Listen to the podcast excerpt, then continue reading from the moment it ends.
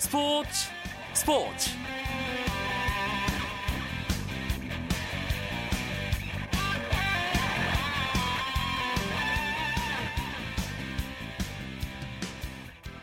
안녕하십니까. 수요일 밤 스포츠 스포츠. 아나운서 이광용입니다. 2013-2014 시즌 프로농구가 6강 플레이오프에 돌입했습니다. 항구 매치라고도 불리는 인천 전자랜드와 부산 KT의 맞대결로 그 문을 열었는데요. 단기전에서 정말 중요한 1차전 승리 미소를 지은 팀은 어디였을까요? 오늘 경기 결과를 비롯한 프로농구 플레이오프 이야기는 잠시 후에 자세하게 나눠보겠습니다. 먼저 오늘 들어온 주요 스포츠 소식 정리하면서 수요일 밤 스포츠 스포츠 시작하겠습니다.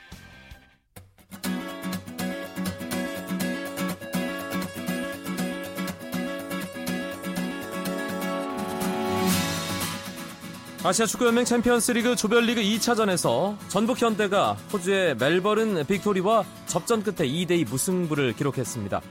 전북은 챔피언스리그 G조 조별리그 2차전 원정 경기에서 선제골을 허용했지만 후반 30분과 33분 이동국의 연속골로 경기를 뒤집었습니다. 하지만 이후 동점골을 허용하면서 2대 2로 비겨 승점 1점을 따내는 데 그쳤습니다. 이로써 조별리그 1승 1무 전북은 승점 4점을 기록하게 됩니다. 한편 울산 문수 축구 경기장에서는 울산 현대가 일본의 가와사키 프론탈레와 H조 경기를 가졌는데요. 0대 0의 조금은 지루한 흐름이 이어지던 후반 39분 울산 유준수 선수가 선제골을 기록하면서 영의 균형을 무너뜨렸고요. 후반 추가 시간 김신욱 선수가 승리를 확정 짓는 골을 터뜨리면서 울산이 2대 0으로 승리했습니다. 울산은 웨스턴 시드니 원정 경기에 이어서 챔피언스리그 조별리그 2연승을 기록하게 됐습니다.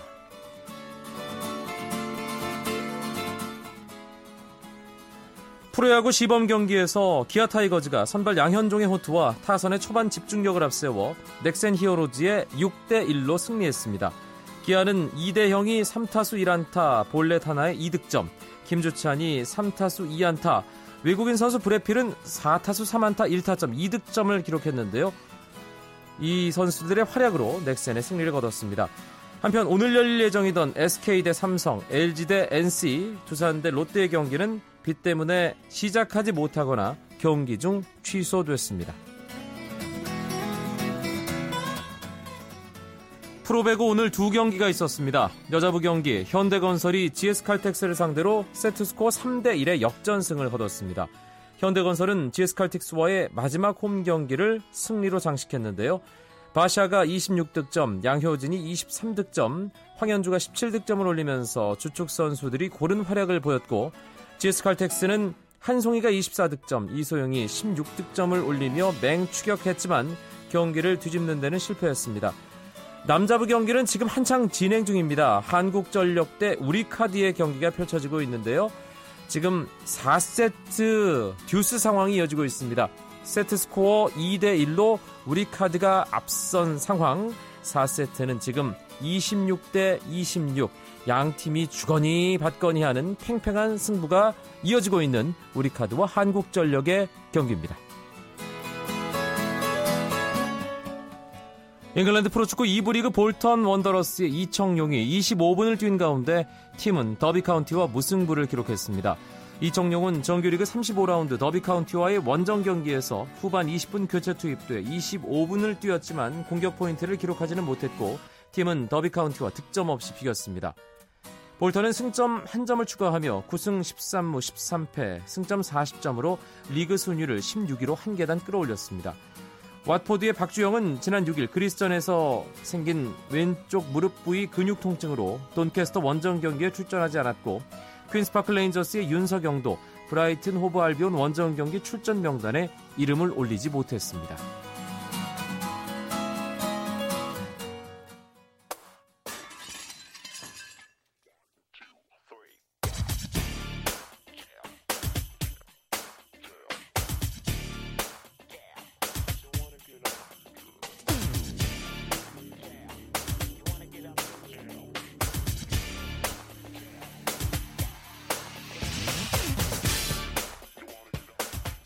스포츠 스포츠 오늘은 플레이오프에 돌입한 농구 이야기로 채워드립니다. 6강 플레이오프를 중심으로 재미있는 농구 이야기 나눠보겠습니다. 이야기 손님 두 분 먼저 소개해드립니다. 월간 루키의 조현일 기자 나오셨습니다. 어서 오세요. 반갑습니다. 아 이분은 농구 팬 여러분들이 아주 반가워할 만한 분입니다. 전 프로농구 선수 박광재 씨를 오늘 특별 이야기 손님으로 모셨습니다. 어서 오세요. 네, 안녕하세요. 라디오는 네, 경험이 처음, 좀 있으신가요? 처음. 아, 저 라디오는 처음. 네. 예. 그래 말 계속 겹치고 있어요 지금 저랑. 예. 네. 그 우리 동네 예체능에서 또 맹활약 하시고 네, 예. 뭐 뮤지컬도 하시고. 뮤지컬, 네. 예. 작년에 이제 뮤지컬을 했었고요. 지금은 이제 영화랑 뭐 드라마 준비 중에. 아니 근황 토크 먼저 할까요? 네. 박광재 씨 네. 어떻게 지내고 있는지 자세하게. 네, 저는 뭐 이제 농구는 뭐 안 하고 뭐 솔직히 뮤지컬이랑 이제 여- 뮤지컬을 제일 처음으로 시작으로 지금 영화랑 이제 드라마 뭐 솔직히 뭐 여러 가지 많이 하고 있는데요. 네. 아직도 처음이라서요. 그러면은 어, 뭐 방송인보다는 종합 예술인? 네, 그게 더 종합 극 예술인? 그게 맞을 수도 있을 것 같아요. 예. 아, 전 농구 선수 어, 종합 극 예술인 박광재 씨 오늘 특별 이야기 손님으로 스포츠 스포츠 농구 이야기 꾸며드리겠습니다. 6강 플레이오프 오늘 시작했습니다. 어, 사실 이 오전 3선승제의 승부에서 1차전의 중요성은 사실은 뭐 두말하면 피곤하잖아요, 조현일 기자. 네, 그렇죠. 이때까지 어, 6차 이 6강 플레이오프 1차전에서 승리한 팀이 34번 중에 32차례나 4강 플레이오프에 진출했는데요. 야, 이건 네. 단순한 수학적 계산으로도 일단 90%가 넘어가는 거잖아요. 95%도 넘더라고요. 예. 네. 그런데 오늘 어, 부산 KT가 네, 그 확률을 이제 안고 2차전을 맞이할 수 있게 됐습니다. 아, 인천 삼성체육관에서 열린 6강 플레이오프 1차전에서 전자랜드를 69대 67로 꺾고 첫 승을 예, 먼저 기록을 했는데요. 자, 기분 좋게 2차전을 준비할 수 있게 됐습니다. 네. 사실 KT가 조금씩 앞서가는 분위기였고 네. 전자랜드가 완전히 따라 붙나 싶었는데 다시 한번 마지막에 KT가 집중력을 발휘하는 그런 경기 분위기 보신 분들도 느끼셨을 텐데 양 팀이 좀 특성이 엇갈리잖아요. 장단점이 확연하게 구분되는 팀들인데 장점을 누가 잘 살리고 상대방의 장점을 누가 잘 막느냐 이게 승부의 관건이었는데 어땠습니까 실제? 역시 KT는 뭐 3점 슛이 가- 상당히 좋은 팀인데 자, 오늘 김우람 그리고 조성민, 전태풍으로 이어지는 어, 강력한 일선을 앞세워서 이 원활한 볼 흐름을 가져갔습니다. 이 송영진 선수가 일찍 반칙 3개를 저지르면서 어, small 라인업을 자주 가동할 수밖에 없었는데 아, 도리어 리바운드에서 강점을 보였어요. 네. 전자랜드보다 리바운드를 8개나 어, 다, 더 잡아냈고 아, 반면에 전자랜드는 아, 리카르도 포엘에 대한 이 부담감이 항상 컸던 것이 문제였는데 자, 아니나 다를까 이 차바위나 김지영 같은 젊은 선수들이 이 별다른 힘을 보태지 못했습니다. 아, 포엘 선수가 4쿼터에 팀이 올린 10득점을 혼자 기록했을 정도로 어, 의존도가 높았던 것이 전자랜드 입장에서는 좀 아쉬웠죠. 박광재 씨는 오늘 6강 플레이오프 1차전 부산 KT와 인천 전자랜드의 경기 어떻게 보셨나요? 아, 아무래도 플레이오프다 보니까 이제 아무래도 두 팀이 정말 플레이오프에 걸맞는 경기를 해줬다고 저는 생각은 하거든요. 네. 아무래도 제가 몸담고 있던 팀이었기 때문에 전자- 전자랜드에서 이제 마지막까지 선수생활 한 네, 거잖아요. 그래서 솔직히 뭐 전자랜드가 정말 흐름을 타서 저도 이길 거라고 예상을 했었지만 KT의 워낙 강점인 3점 슛을 해서 KT가 오늘 1차전은 승리하지 않았나 저도 음. 생각하고 있습니다. 사실 친정팀이 경기를 하면 마음이 가죠 자연스럽게. 갈 수밖에 없죠. 예. 아, 박광재 씨는 참고로 어, 창원 LG에서 네. 선수생활 시작했고 오리온스 살짝 찍고 전자랜드로. 네, 오리온스에서 한 시즌 뛰고 이제 예. 전자랜드로. 아하, 예. 이 정도 는 많이 알고 있는. 네, 많이 알고 계신데 제가 워낙 못했는데 이 정도 알고 계시나 검색하면 다 나와요. 예. 아, 사실 이렇게 중요한 경기는 정규 리그 경기에 비해서 정신적인, 체력적인 소모가 크다고 하던데 네. 선수 출신으로서 어, 실제로 그런가요? 네, 저도 워낙 제가 플레이오프를 뛴 기억이 오래돼가지고요. 제가 거의 은퇴할 때쯤에는 플레이오프에 정말 벤치에서 응원만 해도 힘들 정도인데 뛰고 네. 있는 선수들은 뭐 정말 두말할 것도 없이 너무 힘들죠. 음. 제가 봤을 때는 정규 시즌보다 한 두세 배는 최소한 더 힘들다고 생각을 하거든요. 사실 모든 리그가 다 마찬가지더라고요. 그러니까 어, 몇 게임을 하든 정규 리그는 길게 가도 한 게임 한 게임 배분이 되기 때문에 체력적으로 정신적으로 조절이 되는데 모든 것을 쏟아 부어야 하기 때문에 그게 상상을 초월할 정도로 힘들다는 얘기를 선수들이 자주 하던데요. 조현일 기자도 그런 얘기 정말 자주 들었죠. 그렇죠. 오늘 뭐 김우람 선수 같은 경우에 봐도 정말 내일이 없는 것처럼 뛰었거든요. 네. 어, 물론 이 헝그리 정신이 뛰어난 선수긴 하지만 2군에서 올라왔으니까요. 근데 오늘 뭐 돌파를 하고 점프를 하는 과정에서 아, 쥐가 여러 차례 났을 정도로 이 플레이오프가 주는 뭐 중압감이라든지 정신적인 체력적인 그런 부담들이 정규리그와는 뭐 비할 바가 안 된다고 안 된다고 합니다. 오늘 경기 조현일 기자가 보기에 승부처는 어디였을까요? 아, 4쿼터 막판이 아니었나 싶은데요. 어, 전반을 12점 차로 전자랜드가 뒤지다가 아, 포엘 선수가 뭐 원맨쇼를 펼치면서 3점 슛 그리고 득점 인정 반칙 뭐 레이업까지 연속 7득점을 올리면서 승부를 뒤집었습니다.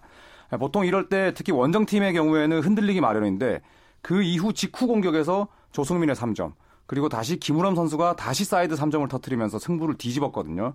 점수 차는 어, 그 3점슛 두 방으로 2점 차밖에 KT가 앞서지 않았었지만 그 전자랜드가 그 찰나의 그 고비를 좀 더 오래 끌고 가지 못했던 것이 오늘 경기 최대 승부처였습니다. 자연스럽게 전자랜드 쪽으로 마음이 갔던 우리 박광재 씨 경우는 오늘 경기 조현일 기자가 집은 승부처. 예, 저도 예, 같은 생각인가요? 예. 예. 먼저 얘기를 아까 계단에서 올라와서 했는데 네, 근데 제 얘기를 먼저- 해버리죠.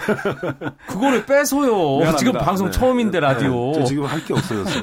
저도 살아야죠. 예. 그럼 두 번째 승부처는 저는 두 번째 승부처는 아무래도 좀 리바운드였던 것 같아요. 아. 아무래도 KT가 4쿼터에 그 정도 공격 횟수를 많이 가져간 거는 공격 리바운드를 정말 KT가 작은 신장에도 불구하고 많이 잡아줬다는 게 아무래도 더 공격 기회가 많이 생겼기 때문에 KT한테 더 유리하지 않았나. 한 발 더 들어가서 그러면 공격 리바운드를 많이 잡는 건 사실 뭐 박스아웃 같은 것도 잘하고 위치 선정도 좋고 하지만 그 튄 공의 운도 좀 따르지 않나요? 네, 운도 좀 따르지만요. 솔직히 저- 저는 개인적으로 리바운드는 의지가 좀 많이 필요한 것 같아요. 좀 아. 잡고자 하는 뭐 아무래도 의지가 좀 KT가 좀 더 강하지 않았나. 음. 아무리 친정팀이었지만 뭐 정확히 전자랜드 얘기- 선수들은 별로 잡을 생각이 없었다.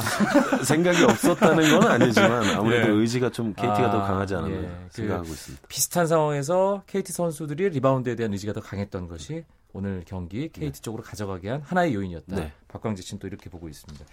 오늘 경기 두 분 MVP 한 명씩 꼽아볼까요? 조현 네. 기자부터. 저는 후안 파틸로 선수 꼽고 음흠. 싶은데요. 23득점도 23득점이지만 어, 플레이오프를 앞두고 이 팀 분위기를 끌어올리는데 아주 많은 역할을 했다고 합니다. 원래 파틸로가 이 K, 어, KGC 시절에는 어, 사실 뭐 국내 선수들과 잘 어울리지도 않고 약간의 외골수 기질이 있었는데 이 전창진 감독이 어, 계속 연습을 그만하라고 할 정도로 상당히 이 몸을 푸는 데 있어서도 많은 노력을 했다고 하는데 오늘 내외각으로 오가면서 23득점을 했고요. 그리고 어, 송영진 선수와 민성주 선수가 오늘 파울 트러블로 굉장히 고생을 했는데 네. 뭐 때로는 4번, 5번까지 보면서 종횡무진 맹활약 했습니다. 박광재 씨는 오늘 MVP 어떤 선수 꼽으시겠어요? 물론 네, 후- 파틸로 선수나 뭐 전태풍 선수나 조성민 선수는 워낙 기본적으로 다 잘할 거라고 생각하고 있지만 저는 개인적으로 한 명을 뽑자면 김우람 선수를 뽑고 싶거든요. 모든 것을 쏟아부었던 네. 김우람 선수. 뭐 정말 그 화면에서도 보여지듯이 너무 막 힘들게 뛰어서 다리에 쥐나고 뭐 이런 것도 중요하지만 정말 그 플레이오프를 제가 알기로는 처음 뛰었을 텐데 네. 그 중요한 시점에 3점 슛을 넣었다는 것만 해도 정말 팀에 큰 공헌을 했다고 생각하기 때문에 아무래도 제가 뽑은 MVP는 김우람 선수였던 것 같습니다. 음, 두 팀이 6강 플레이오프에서 만난 적이 있었죠, 조현일 기자. 네, 2년 전이었죠. 예. 어, 2011-12 시즌에 전자랜더 KT 6강 플레이오프에서 5차전까지 가는 접전 승부를 펼쳤는데 뭐 1차전에서 문태영 선수 30, 34득점 하면서 승리를 했었고요. 또 2차전에서는 어, 지금 SK에서 뛰고 있는 박상호 선수가 또 맹활약했었고 음, 어, 4차전에서는 전창진 감독이 심판의 판정에 강하게 항의- 항의를 하면서 또 주전들을 빼는 어, 그런 해프닝도 있었습니다. 뭐 가장 재밌었던 것은 뭐 그 당시에 박강재 선수도 있었겠지만 최종 5차전이었는데 시리즈 최종전이 어, 2차 연장까지 갔어요. 네. 그리고 매번 버저비터가 나왔을 정도로 정말 손에 땀이 지는 어, 그런 경기를 펼쳤는데 아, 결국 어, KT가 승리를 하면서 음. 네, 박성호 선수도 영웅으로 등극을 했었죠. 그때 돌아보면 어떤가요, 박광재 씨는? 정말 저는 그때 친정팀이지만 너무 아쉬웠던 경기 중에 음. 제가 선수 생활하면서 가장 뭐 아쉬웠다고 할 수 있을 정도로 뭐 저 제가 뛰진 않았지만 그때 정말 문태종 선수나 너무 다 고생을 했기 때문에 그 게임에 대해서는 진짜 지금 생각해도 떠오르기 싫은 기억 중에 고통스러운. 네 정말 예. 저도 목이 쉴 정도로 너무 응원을 많이 하고 음. 했지만 결과적으로는 뭐 그때도 KT가 이겼죠. 예, 계속 좀 친정팀이 안 좋은 쪽으로 얘기해요. 그러니까요. 뭔가 약간 아, 박광재 씨. 저, 저 게임을 보러 가야 될. 예. 이번 시즌에도 이 두 팀 분명히 6강 플레이오프에서 1차전을 통해서도 살짝 맛보기를 예, 보여줬지만 아, 아주 멋진 드라마를 연출할 거라는 생각이 듭니다. 하루 쉬고 이제 2차전 들어가게 됐죠. 네, 아, 2차전 역시 같은 장소의 인천 삼산체육관에서 경기가 펼쳐집니다. 아, 이동거리 없이 이제 2차전을 맞이하게 되는데 뭐 이럴 때일수록 또 잘 먹고 잘 쉬는 것이 중요하겠죠. 아, 1차전에서 잘 되지 않았던 부분을 보완하고 또 좋은 컨디션 유지하면서 2차전에서도 1차전처럼 멋진 승부가 펼쳐졌으면 좋겠습니다. 1차전 승리팀 아무래도 기세를 올릴 수밖에 없는데 34번 중에 32번 시리즈를 가져갈 정도라고 하니까요.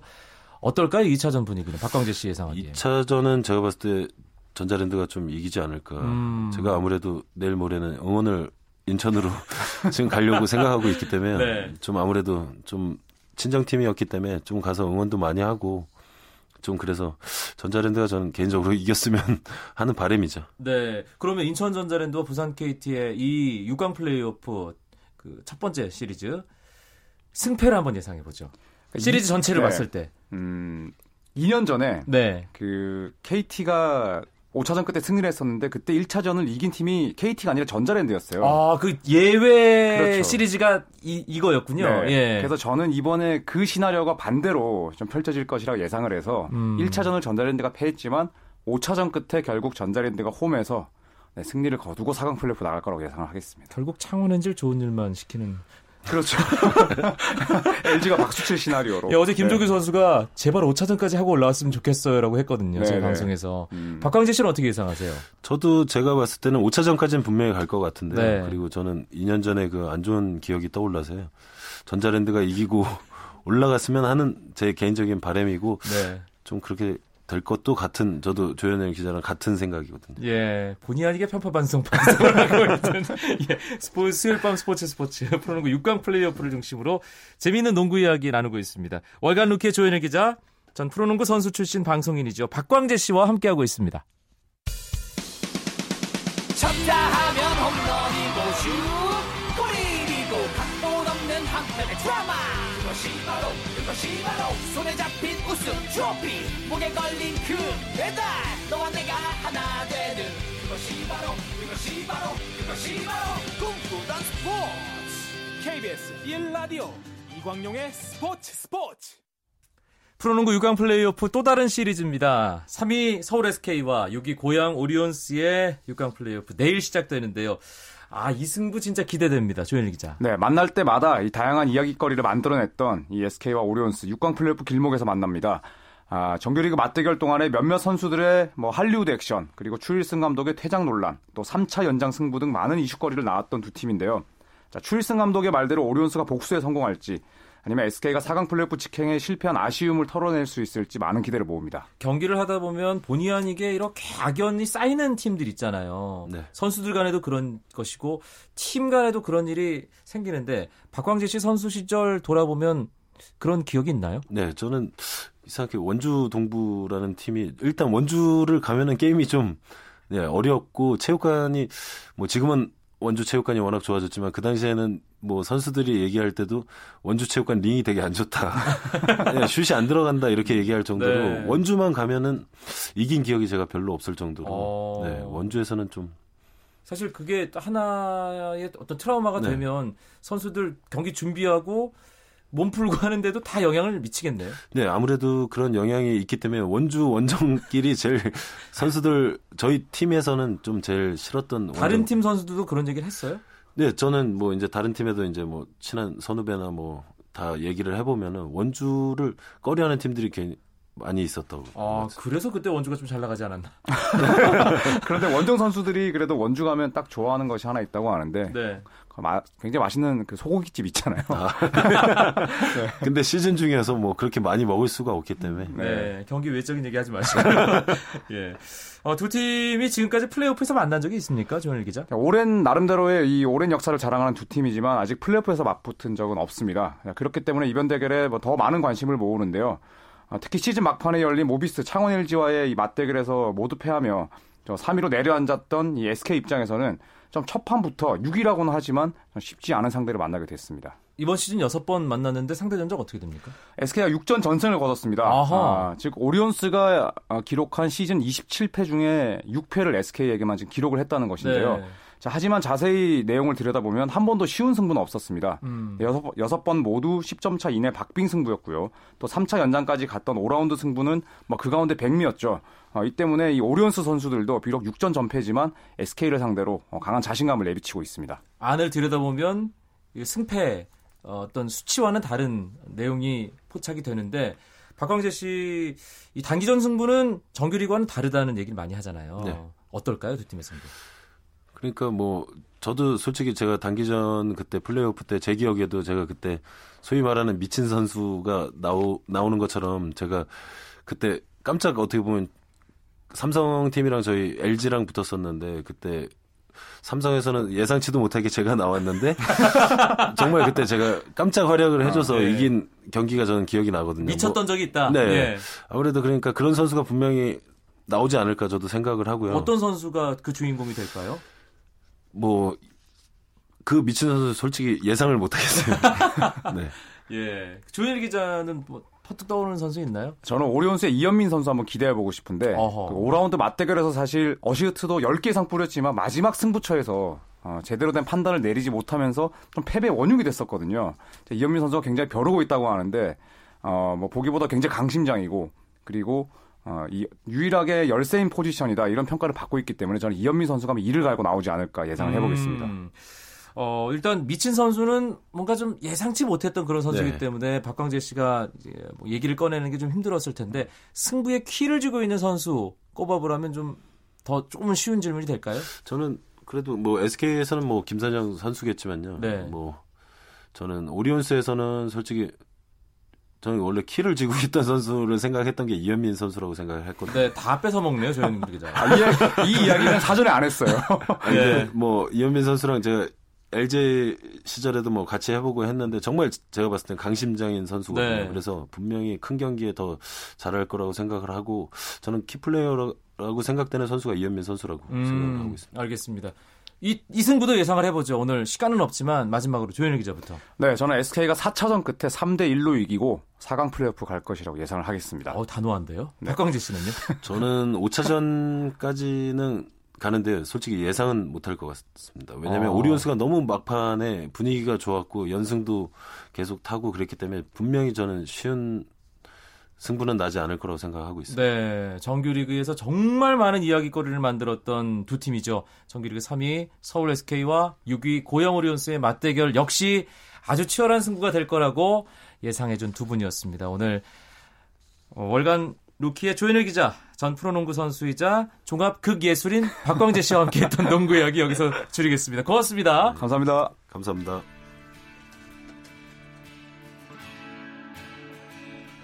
내일도 재미있는 스포츠 이야기들과 9시 35분에 여러분들 찾아뵙겠습니다. 아나운서 이광용이었습니다. 멋진 수요일 밤 보내십시오. 고맙습니다. 스포츠 스포츠